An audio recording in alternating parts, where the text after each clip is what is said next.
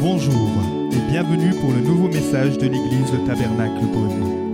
Pour plus d'informations sur nos activités, merci de visiter la page Facebook Église Le Tabernacle Beaune. Alors on commence une nouvelle petite série de messages, non pas sur la louange, mais sur la prière. Et en fait, j'étais interpellé, puisqu'il y a pas mal de choses dans la Bible, bien sûr, sur la prière, mais sur la prière des apôtres. Je me suis dit, c'est peut-être intéressant de voir comment les pères de la foi priaient et de qui eux peut-être s'inspirer, quelles étaient leurs clés. Donc euh, peut-être selon les messages, ça va plutôt vous donner certaines clés, d'autres messages vont compléter. Mais je pense que c'est important de pouvoir voir comment les apôtres, les pères de l'Église, priaient. Parce que s'il y en a qui doivent nous enseigner quelque chose, c'est bien eux. Imaginez, ils ont construit l'Église, ils ont bâti les fondations, ils ont euh, semé jusqu'à encore aujourd'hui euh, des paroles. Pour certains, leurs paroles ont, fini euh, dans la parole de Dieu, dans, la Bible. Donc je pense que ce, cette série, on va se plonger sur différents apôtres.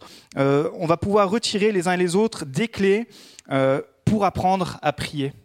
Pas plus prier, mais mieux peut-être prier. Euh, la prière, on sait qu'il y a d'autres qui disent que ça peut être de la louange, la prière peut être chantée, la prière peut être euh, parlée, voilà, la prière a plein d'expressions, mais ce matin, on va vraiment parler de tout simplement la prière, ce temps où euh, on prend un temps à part et on parle à notre Créateur, on parle à Dieu. Et je crois que s'il y a quelque chose qui doit caractériser les chrétiens, c'est bien cette discipline, on pourrait dire, de la prière. Alors si vous êtes comme moi et si on est vulnérable et honnête, euh, c'est une discipline qui n'est pas évidente. C'est une discipline qui est dure à mettre en place, puisque parfois il faut prier quand on n'a pas envie. Euh, parce que parfois, il faut prier quand on n'a pas le temps. Euh, parce que parfois, la prière, c'est le dernier de nos soucis, puisqu'on est dans une routine chrétienne et on se dit, finalement, tout roule. Pourquoi prendre ce temps de prière? Mais j'aimerais nous encourager ce matin à remettre la prière au centre de nos vies, au centre de nos décisions, au centre de nos programmes et au centre même de l'Église. Vous savez, comme on dit, deux fois par mois, on se retrouve en semaine pour prier. N'abandonnez pas ce format. Je sais que c'est un format qui est en ligne, qui n'est pas évident pour tous, mais vous savez que si on abandonne ce, temps de prière, bientôt on, va, pouvoir les reprendre en présentiel. Mais c'est aussi important de prier en communauté. Je ne doute pas que vous priez en famille, que vous priez chez vous, il n'y a pas de souci, ou même que vous priez pour l'Église sans vous connecter. Mais je pense qu'il y a quelque chose de plus quand ensemble, on se réunit pour prier. Justement, pour certains, euh, briser les chaînes, pour aller plus loin et pour faire avancer le royaume de Dieu. J'invite toutes les femmes aussi à rejoindre le groupe de prière euh, qui est porté euh, par, par Magali sur WhatsApp. voilà, ça va être des temps, c'est vraiment la liberté de l'esprit où, où, ce groupe va se construire. Mais voilà, inscrivez-vous, rejoignez ce temps de prière aussi. En tout cas, ce matin, on va regarder à Jacques. Jacques, c'est euh, un apôtre qui nous enseigne sur la prière, et lui, en fait, il a fondé son système de prière sur un prophète prophète Élie. Et on va voir comment de, de, cet exemple qu'il a eu, qu'il n'a pas connu personnellement, mais à travers les textes, en étudiant l'Ancien Testament, pour eux, en étudiant euh, les, premiers livres de la Bible, hein, quand, Jacques écrit euh, cette lettre, il faut savoir que le Nouveau Testament n'était pas écrit, on est d'accord, donc il se basait sur les premiers écrits, donc euh, sur ce qu'on appelle aujourd'hui l'Ancien Testament, et lui, il s'est inspiré de la vie d'Élie pour fonder sa vie de prière. Alors ça peut être un des aspects sur lesquels on va pouvoir nous aussi fonder notre vie de prière. Et on verra qu'à travers les autres apôtres, il y a différents aspects. Diapo numéro 1, on va aller dans Jacques chapitre 5 à partir du verset 13. Quelqu'un parmi vous est-il dans la souffrance? Qu'il prie. Quelqu'un est-il dans la joie? Qu'il chante des cantiques. Quelqu'un parmi vous est-il malade? Qu'il appelle les anciens de l'Église et que les anciens prient pour lui en lui appliquant de l'huile au nom du Seigneur. La prière de la foi sauvera le malade et le Seigneur le relèvera. S'il a commis des péchés, le pardon lui sera accordé. Avouez donc vos fautes les uns aux autres et priez les uns pour les autres afin d'être guéris. La prière du juste agit avec une grande force. Élie était un homme de la même nature que nous. Et ça, dis-le à ton voisin, parce que si tu n'es pas familier avec l'histoire d'Élie, euh, tu vas voir que Élie, je crois que Jacques le fait exprès de nous dire ici, Élie c'était un, quelqu'un de la même nature que nous. Parce que Élie, on pourrait dire que c'est quand même quelqu'un d'extraordinaire. On va voir qu'est-ce que, un petit peu qu'est-ce qui s'est passé dans sa vie. Mais Jacques nous dit, Élie était un homme de la même nature que nous. Entre, entre guillemets, les choses qu'Élie a pu faire, n'importe quel croyant peut y arriver. L'attitude, la discipline de prière, les résultats même que Élie pouvait avoir dans la prière, il était de la même nature que nous et c'est pas juste réservé à Élie. C'est une bonne nouvelle. Et il nous dit donc, en parlant d'Élie, il a prié avec insistance pour qu'il ne pleuve pas. Et il n'est pas tombé de pluie sur la terre pendant trois ans et demi. Waouh, c'était peut-être un bourguignon. Il en avait marre de la pluie, il en avait marre du brouillard. Il a prié, Seigneur, en Bourgogne, non, on va voir que ce n'était pas en Bourgogne, mais on va voir surtout pourquoi il a prié euh, pour qu'il n'y ait pas de pluie. Mais c'est quand même intéressant.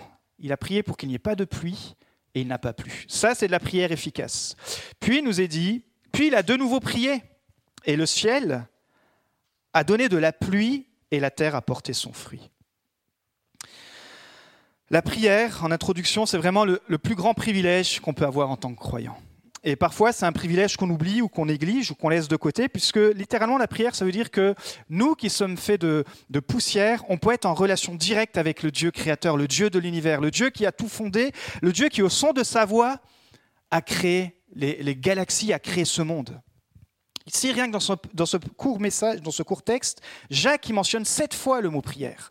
C'est pour dire comme quoi euh, la prière est importante. Et très rapidement, il nous donne au moins trois situations, peut-être c'est une des trois, situations dans lesquelles vous êtes ce matin, dans laquelle la prière est efficace et dans laquelle on peut agir et dans laquelle Dieu peut répondre. Première chose, il dit prier pour ceux qui souffrent. On passera tous par des moments de souffrance. Et le premier réflexe, Jacques nous dit, qui n'est pas forcément naturel, c'est de se mettre en prière. Parce que parfois, l'épreuve, elle, a deux conséquences, où, il y a peut-être deux chemins qui s'ouvrent. C'est où on se rebelle contre Dieu, parce qu'on ne comprend pas, et on en veut à Dieu, on dit, mais pourquoi Seigneur, tu m'as fait passer par là, pourtant je suis ton enfant qui est fidèle. Ou parfois, ça nous conduit plus près de Dieu, dire, mais Seigneur, Là, il n'y a que toi qui peux agir dans cette situation. Alors c'est un peu binaire hein, ce que je vous dis, entre, bien sûr, il y a des stades, vous êtes d'accord avec moi, mais si vous êtes passé par la souffrance, euh, vous savez que parfois, c'est ce que Jacques nous dit, notre foi doit être éprouvée afin d'être approuvée. Les épreuves sont là pour, vraiment, il dit aussi à un moment donné, pour développer notre patience. Ces, épreuves sont là il dit qu'on doit les considérer comme plus précieuses que l'or, nous permettre de produire des fruits de l'esprit. Et tout le monde passera par des temps d'épreuve. C'est peut-être pas votre cas aujourd'hui, mais vous y passerez parce que c'est la vie. Donc, durant ces temps d'épreuve, euh, on peut prier. Deuxième chose, Jacques nous dit que celui qui est dans la joie, il chante. On l'a chanté ce matin, la prière et la louange sont des armes puissantes. J'espère que, et depuis le temps qu'on vous encourage à le faire, après ça dépend bien sûr aussi les caractères, mais dès le matin quand vous allez au travail, mettez de la louange dans vos oreilles. Euh, si vous avez des podcasts, etc., si vous avez maintenant aujourd'hui avec les applications, on peut écouter toutes sortes de musique chrétienne avec tous les styles. Peut-être le style qu'on chante à l'église le matin, c'est pas votre truc, parce que vous c'est le gospel. Écoutez du gospel. Peut-être vous c'est plutôt le rap. Il y a du rap chrétien. Il y a toutes sortes de choses. Mais la louange et la prière sont des armes puissantes. Ça va venir euh, euh, dissiper le nuage peut-être de vos matinée parce que votre café euh, a mal coulé, parce que vos enfants vous ont réveillé pendant la nuit, parce que peut-être euh, il y a un souci qui vous tracasse, dire Seigneur, ce matin, je commence ma journée avec les armes de la louange. Et même si vous ne savez pas chanter, c'est pas grave, vous, vous pouvez mettre dans votre voiture, vous pouvez mettre, au lieu de mettre peut-être euh, France Info, même c'est important d'être au courant des infos, faites le test au moins une semaine. Vous allez voir, déjà, vous saurez pas moins d'infos, parce qu'on entend tellement tout le temps les mêmes infos, mais peut-être que vous aurez moins de nuages au-dessus de votre tête et vous arriverez euh, dans votre journée avec des, chants, des paroles qui vous rappelleront la présence de Dieu. Euh, je fais la promo du CD de, Cédric, par exemple, ceux qui sont encore en mode CD. Mettez le CD, de Cédric dans votre voiture et puis euh, en Jésus, tout ça, il y, a plein de chants qui nous bénissent. Et Cédric, on, bénit ton ministère, mais voilà, il y a plein d'outils aujourd'hui. ne nous privons pas. Celui qui est dans la joie chante, prie. Et troisième chose, prions pour les malades. Dieu est souverain et il prie et il guérit en son temps, mais notre part, c'est de prier. Et ensuite, Dieu fera sa part. Alors voilà, dans ces trois situations, on peut faire appel à Dieu. Aujourd'hui, peut-être vous doutiez de, la puissance de la prière, mais j'aimerais vous encourager. Que ce soit dans l'épreuve, que ce soit dans la joie, que ce soit dans la maladie, vous pouvez prier et on peut prier pour vous. Alors on va regarder à l'exemple d'Élie et euh, on, va, aller dans, dans les rois, dans l'Ancien Testament. Donc un roi, verset 17-18. Euh, et il nous est dit, ici il nous est dit dans, Jacques, pardon, Élie est un homme de la même nature que nous. Il a prié avec insistance pour qu'il ne pleuve pas, et il n'est pas tombé de pluie sur la terre pendant trois ans et demi. Puis il a prié de nouveau, et le ciel a donné de la pluie de la terre, et la terre a produit son fruit. Donc son récit se trouve dans un roi. Vous pourrez lire l'histoire euh, tranquillement chez vous. Ce matin, on va prendre juste quelques, versets, mais pour se remettre dans le contexte, on est des années, bien sûr, euh, après le, avant le premier siècle, avant ce que Jacques enseigne et avant ce qu'aujourd'hui on enseigne. Mais ici, Israël est gouverné par le pire roi de toute la nation. Ce roi s'appelle Akab, et c'était vraiment un mauvais roi. Notamment parce qu'avec sa femme Jézabel, ils ont remplacé les prophètes de Dieu par 850 faux prophètes, ce qu'on appelait les prophètes de Baal. Et non seulement en, changeant les prophètes, ils ont changé les habitudes des gens, puisque pour euh, offrir un culte ces dieux Baal, c'était des cultes qui demandaient les sacrifices, parfois même des sacrifices d'enfants. Donc c'était vraiment en contradiction totale avec la Bible. Euh, ces, euh, ces, statues de Baal et d'Astarté, voilà, c'était vraiment diabolique. Et Élie, face à ça, il va se lever et il va annoncer au roi qu'il ne pleuvra plus. Bien sûr, il va l'annoncer en assurance avec ce que Dieu va lui dire. Donc c'est dans la diapo numéro 2, un roi 17, verset 1, Élie le Tishbite, l'un des habitants de Galad, dit à Akab, L'Éternel, le Dieu d'Israël, dont je suis le serviteur et vivant, il n'y aura ces années-ci pas de rosée ni de pluie, sauf sur ma parole. La stratégie de Dieu, c'est de dire à ce roi qui est méchant, à cause de ton péché, à cause de ton idolâtrie, il ne va plus pleuvoir. Et on sait que dans ce, temps-là, le, peuple survivait à cause, grâce à la récolte. Et donc plus de pluie, ça veut dire plus de, plus de récolte, plus de moissons, plus de vivres, et le peuple allait littéralement passer par la famine, qui tuerait tout le monde. Donc pendant ce temps-là, Élie va se cacher chez une veuve à Sarepta, et au bout de trois ans, Dieu dit à Élie d'aller annoncer à Akab que finalement il va pleuvoir. Diapo numéro 3, un roi 18, verset 1. Bien des jours passèrent, et au bout de trois ans, la parole de l'Éternel fut adressée à Élie Va te présenter devant Akab, et je ferai tomber de la pluie sur le pays. Mais avant ça, Élie doit régler la situation du cœur de l'homme, du cœur du peuple. Et pour cela, il doit euh, défier les faux prophètes, et il va le faire sur ce qu'on appelle, sur le lieu qu'on appelle le mont Carmel, pour prouver que Dieu d'Israël est vraiment le seul vrai Dieu. Puisque le peuple de Dieu était vraiment tombé dans l'idolâtrie, il s'était fait séduire, et euh, ce Dieu Baal, qui était représenté par un taureau, qui représentait la fertilité, la force, euh, était justement en opposition avec ce Dieu d'amour, ce Dieu de grâce. Et, et Élie allait montrer que non seulement Dieu est un Dieu de grâce, mais que Dieu va faire descendre le feu pour détruire ce faux Dieu. Donc ils vont faire toute une installation, vous lirez ça euh, tranquillement chez vous, mais finalement, Élie va prier et le feu va descendre. Waouh. Est-ce que vous, quand vous priez, le feu descend? Il a prié, la pluie s'est arrêtée, il va prier, la pluie va retomber, là il prie, le feu descend qui va consumer euh, tous ces faux prophètes.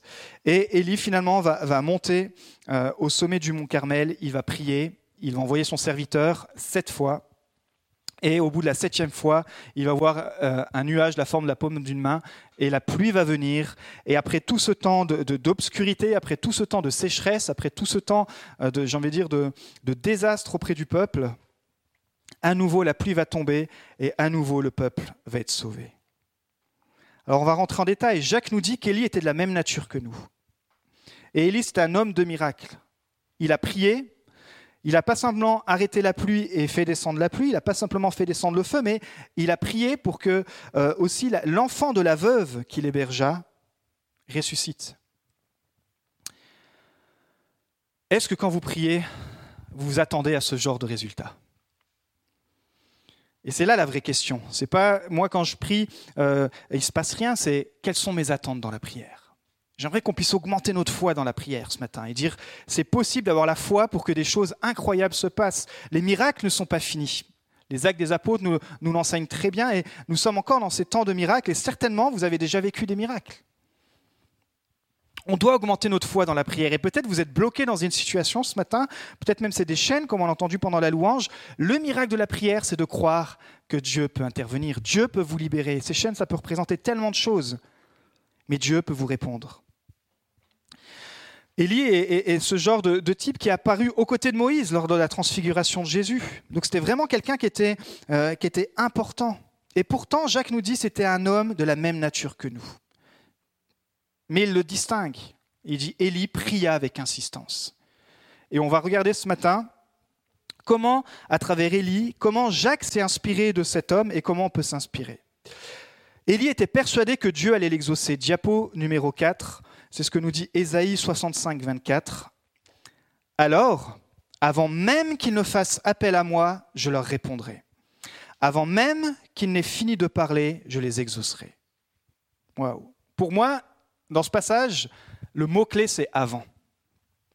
Puisque souvent, on lit la fin du verset, mais on oublie qu'en fait, la réponse de Dieu, elle est déjà prête. Les réponses de Dieu pour ta vie, pour tes situations sont déjà prêtes. Dieu, il dit, euh, le plan merveilleux pour ta vie est là, la solution pour ton problème est là. Avant même que tu m'appelles, je sais qu'il existe une situation dans laquelle je vais pouvoir te sortir. Mais qu'est-ce qu'il attend alors Dieu? Il attend simplement parfois juste que tu lui demandes. Vous savez,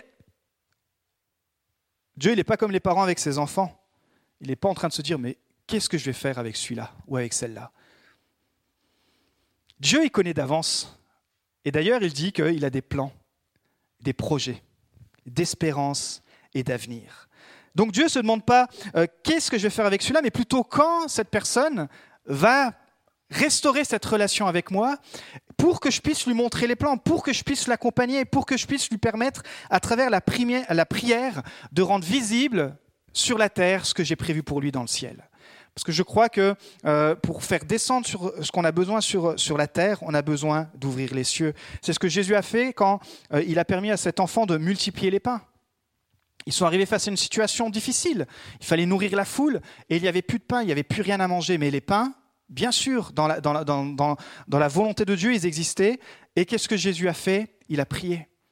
Que ta volonté soit faite sur la terre comme au ciel. Et donc il a amené à l'existence ce qui existait déjà dans le ciel sur la terre. Élie, donc, il nous dit qu'il ne va pas pleuvoir à cause de l'idolâtrie du roi et du peuple. Chapitre 17. Chapitre 18, Dieu lui dit qu'il va pleuvoir quand ils vont enfin abandonner leurs idoles et revenir à Dieu. Mais si Dieu qui parle à Élie, il a besoin d'Élie pour communiquer au peuple. Il a besoin qu'Élie puisse se tenir là et être cet, ambassadeur. Et le Nouveau Testament dit que nous sommes devenus les ambassadeurs de Christ. Aujourd'hui, vous pouvez permettre à votre voisin, votre voisine, vos amis d'être ce pont, cette personne qui permet d'ouvrir certaines portes, même spirituelles. Élie se basait bien sûr sur les promesses de Dieu. Par exemple, dans Deutéronome 28, 12, il dit L'Éternel t'ouvrira son bon trésor, le ciel, pour envoyer au moment voulu la pluie sur ton pays et pour bénir tout le travail de tes mains. Peut-être pour cette première partie, retiens une chose, c'est qu'Élie connaissait la parole de Dieu. Alors vous allez me dire, oui, il avait de la chance, il avait que la moitié de la parole de Dieu. Peut-être. Ce n'était pas les textes les plus simples aussi à retenir. Aujourd'hui, on a une Bible qui est complète, qui est vraie, chaque parole est inspirée de Dieu, chaque mot est inspiré de Dieu. On ne peut pas juste prendre un verset qui nous arrange et un autre qui ne nous arrange pas. Et c'est un, un, un livre, j'ai envie de dire, qui est rempli de promesses. Il faut que tu puisses à nouveau te saisir des promesses dans la parole de Dieu. Premier point ce matin, tu dois savoir ce que tu dois prier en fonction de la situation. C'est comme parfois quand on te demande, bah, qu'est-ce que tu aimerais bien pour ton anniversaire? Oh, bah, je sais pas, offre-moi quelque chose euh, qui fait plaisir. Ou... Vous voyez, parfois, je sais pas si vous êtes comme ça, vous savez pas trop ce qu'on doit vous offrir. Et parfois, avec Dieu, on est, on est un petit peu comme ça. On dit, mais quelles sont les réponses auxquelles tu t'attends? Ah, bah, je sais pas. Je sais pas. Alors, c'est peut-être pas ton cas, hein, mais si tu sais les promesses de Dieu et si tu sais quelles sont tes attentes, et que tu mixes tout ça, tu dis, bah voilà, cette année, j'ai tel objectif et j'ai besoin des promesses de Dieu. Je crois que euh, euh, Dieu, j'ai besoin que tu interviennes dans telle situation. C'est peut-être débloquer un travail, c'est peut-être débloquer une situation euh, financière, personnelle, spirituelle. Et eh bien alors, tes, tes prières vont être ciblées. Et tu seras même plus motivé à prier, j'ai envie de dire, parce que tu sauras que voilà ce que je dois prier en fonction de telle situation. Élie n'est pas allé la fleur au fusil, il savait ce qu'il devait prier. Il savait quelle était la situation, il savait ce qu'il devait débloquer. Qu'est-ce que tu dois débloquer dans ta vie? Présente-le devant la main de Dieu, présente-le dans sa présence et dis Seigneur, voici cette situation, voici ces chaînes que tu dois briser et je, je me tiens à tes promesses, tu vas m'aider. Deuxième chose, tu dois purifier ton cœur. Jacques lit le résultat de la prière avec les motivations du cœur. Diapo numéro 5, c'est dans Jacques 4, versets 2 à 3. Vous ne possédez pas parce que vous ne demandez pas. Donc là, c'est ce qu'on vient de voir. Il faut déjà savoir ce que tu veux demander. Et ensuite, il dit, mais quand vous demandez, vous ne recevez pas parce que vous demandez mal, dans le but de satisfaire vos passions dans le but de satisfaire, de satisfaire pardon, vos plaisirs, ce qu'on ce qu'on pourrait dire, euh, ce qui prend la première place, l'idolâtrie. Et y a, dans le cœur de l'homme, il y a forcément un endroit où il y a de l'idolâtrie. Pourquoi? Parce qu'il est dit que le cœur de l'homme est tortueux, et puisqu'on est imparfait. Et il dit, parfois, si on fait certains types de prières et qu'on n'a pas la réponse à notre prière, c'est parce que la motivation, elle n'était pas pure. Et c'est sûr que on a plutôt l'habitude de mettre Dieu devant le fait accompli que de lui poser la question. Peut-être c'est votre, c'est votre cas, vous aimez bien mettre les gens devant le fait accompli, dire bah voilà, j'ai fait ci, j'ai fait ça, et puis tout le monde se dit ah ouais d'accord, ok, euh, ah bah peut-être t'aurais pu consulter, peut-être t'aurais pu poser des questions, euh, peut-être t'aurais pu euh, t'aurais pu t'entourer, et peut-être que tu crois qu'avec Dieu ça marche, mais avec Dieu ça marche pas. Dieu est ce Dieu d'amour, ce Dieu de relation qui dit mais consulte-moi.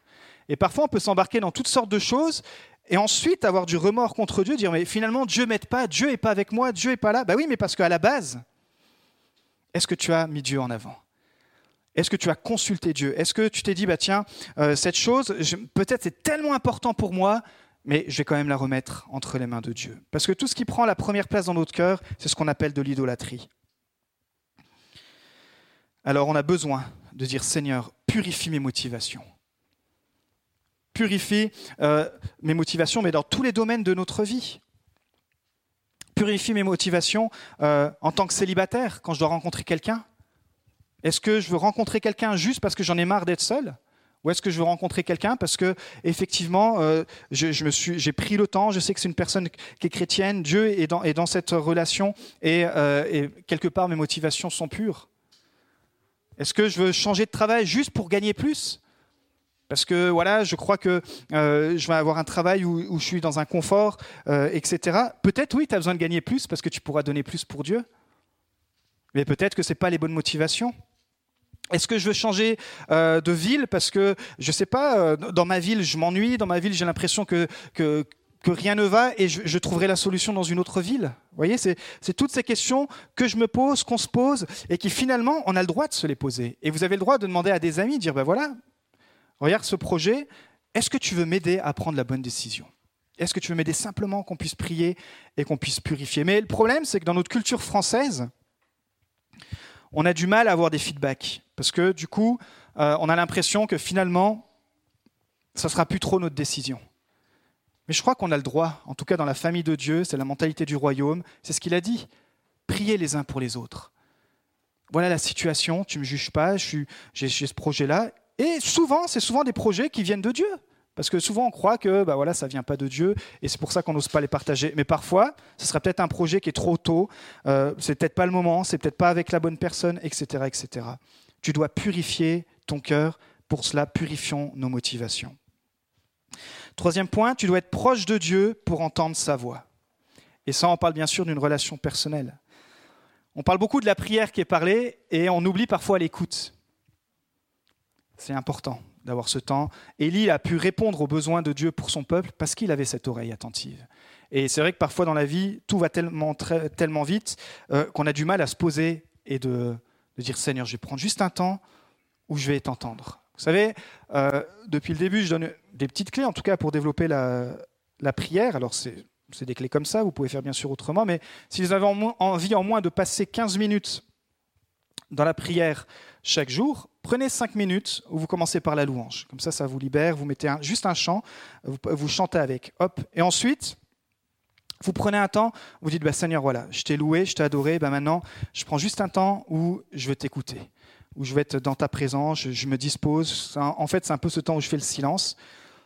Et forcément, vous allez voir, il y a un petit verset qui va venir. Et vous finissez avec votre parole. Peut-être un verset, un chapitre. Peut-être en ce moment, vous, vous lisez les psaumes, il y a beaucoup de louanges dedans. Et puis là, vous allez voir que 15 minutes sont passées, vous n'avez rien vu. Et ça, régulièrement, vous allez voir qu'après, ça va vous donner une bonne discipline. C'est les, euh, les 3 fois 5, mais voilà, vous pouvez avoir votre méthode, mais je trouve ça c'est pas mal, un temps de louange, un temps d'écoute et un temps de, parole, un temps de, la parole de Dieu pour ensuite euh, finir par la prière. Tu dois apprendre à écouter Dieu. Et je crois que si nous, et je m'inclus dedans, on avait cette capacité davantage d'entendre la voix de Dieu, on ferait encore de plus grandes choses. Parce que la voix de Dieu, elle nous envoie aussi dans, dans un monde qui est parfois inconfort, qui nous dit, bah voilà, là je vais te demander de marcher sur l'eau. C'est-à-dire de changer de ta situation de confort, de faire des choses plus grandes pour moi. Euh, euh, mais la prière devient efficace vraiment quand on arrive à lier aussi cette prière d'écoute. Quatrième chose, tu dois prendre du temps seul avec Dieu. Et là, c'est dans la notion de faire taire les doutes. Tu dois être assez proche pour entendre la voix de Dieu, mais en même temps assez présent pour faire taire tes doutes. Assez présent avec toi-même. Vous voyez, Élie, va monter au mont Carmel et il va prier pour que la pluie tombe. En fait, quand on lit en détail, il va monter au sommet. C'est ce lieu où forcément il va être tranquille. C'est pas la montagne de Beaune, hein, mais c'est un lieu où il va être tranquille. Moi, je me rappelle, on avait gravi un petit sommet euh, avec Magali euh, à l'époque. Pour la petite histoire, le retour a, été assez, euh, euh, assez catastrophique de mon point de vue, mais on, avait mis la journée à monter et c'est sûr, on s'était fait, on n'avait pas fait gaffe au timing à l'heure. Et du coup, on a dû. Mais quand on arrivait là-haut, il n'y avait plus personne et c'était magnifique. Puis après, j'ai dit, non, mais attends, il nous reste tout ça à redescendre. Et il faisait nuit. On n'avait pas de lampe de poche et tout. Et moi, je ne sais pas, je suis commencé à m'imaginer, mais dans la forêt, alors là, j'ai trouvé que ma femme était plus courageuse que moi. Hein. J'ai commencé à entendre des lions, des loups, de toutes sortes de bestioles que vous entendriez jamais dans une forêt. J'ai jamais descendu aussi vite une montagne. Mais c'est vrai que quand on s'est retrouvé là-haut, sur ce mont, waouh, c'était magnifique. Et j'ai pas pensé à mettre une photo, mais euh, c'était, on voyait toute la vallée et il n'y avait pas un bruit. Et je crois qu'on a besoin de ce temps aussi, ce temps seul avec Dieu. Et ici, il nous est dit qu'il est monté sur ce mont et qu'il a mis son visage entre ses genoux.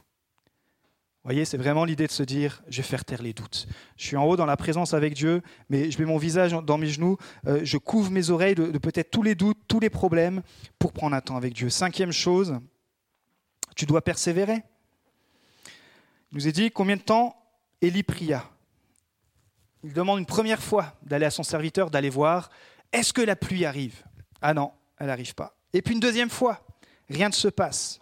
Ça ressemble vraiment à nos vies de prière, ça ressemble vraiment parfois à, notre saison où on est là, on a l'impression que rien ne se passe. Je prie et rien ne se passe. Trois, quatre, cinq, six, mais finalement, il a prié cette fois et cette fois, la même prière, cette fois avec la même foi. Peut-être que son serviteur commence à en avoir marre. Je ne sais pas si ça vous arrive, mais parfois vous partagez euh, euh, une expérience et, les, gens ont moins la foi que vous. Et vous êtes là, dit non, c'est pas grave. Moi, je vais persévérer, je vais croire, je vais croire. Et Élie, il a continué, il a prié. Et à la septième fois, le serviteur revient avec un, bilan un peu pessimiste. Il dit, peut-être il dit, attends, là, faut que je lui dise quand même une bonne nouvelle parce que mon Élie, sinon il va il va me faire descendre le feu sur moi. Là, il me dit, oui, je crois qu'il y a un petit nuage. Vous voyez, ce pas la taille de ça, hein, c'était la, paume d'une main. Donc, c'était, voilà, il y, a, quelque chose qui arrive. Et il est tout de suite, il s'emparait de la promesse. Il dit, c'est bon, on y va. Dieu a répondu. Il savait que Dieu l'avait exaucé, et c'est mon dernier point. Tu dois croire que Dieu tient ses promesses. 7, c'est le chiffre de l'accomplissement. Mais parfois, ton temps, mon temps, c'est pas son temps mais il y a un 7 pour ta vie. Il y a un accomplissement, un accomplissement de ces promesses pour ta vie. Ce sera peut-être pas cette semaine, ce sera peut-être pas le mois prochain. J'ai même envie de te dire, ce sera peut-être pas l'année prochaine. Ou ça va peut-être être demain, peut-être être à la fin de la semaine prochaine, peut-être à la fin du mois, mais dans tous les cas, il y a un 7, il y a le chiffre de l'accomplissement pour ta vie. Et je pense que Jacques a vraiment été inspiré de la vie d'Élie. Et il s'est dit, il faut que je puisse le transmettre. Il faut que je puisse le, transmettre euh, aux chrétiens. Alors à l'époque, c'était Jacques, c'était le, le, pasteur de l'église de Jérusalem, mais aujourd'hui à nous. Il dit voilà, regardez Élie, prenons exemple sur lui. C'est possible de pouvoir prier, d'avoir une vie de puissance dans la prière et à travers toutes ces clés de, de savoir ce que tu dois prier en fonction de la situation, que tu dois purifier ton cœur, tu dois être proche de Dieu pour entendre sa voix, tu dois prendre du temps avec lui, tu dois persévérer et croire que la promesse Nous espérons que vous avez apprécié le message de cette semaine. Pour plus d'informations sur notre Église, merci de visiter la page Facebook Église le Tabernacle Beaune.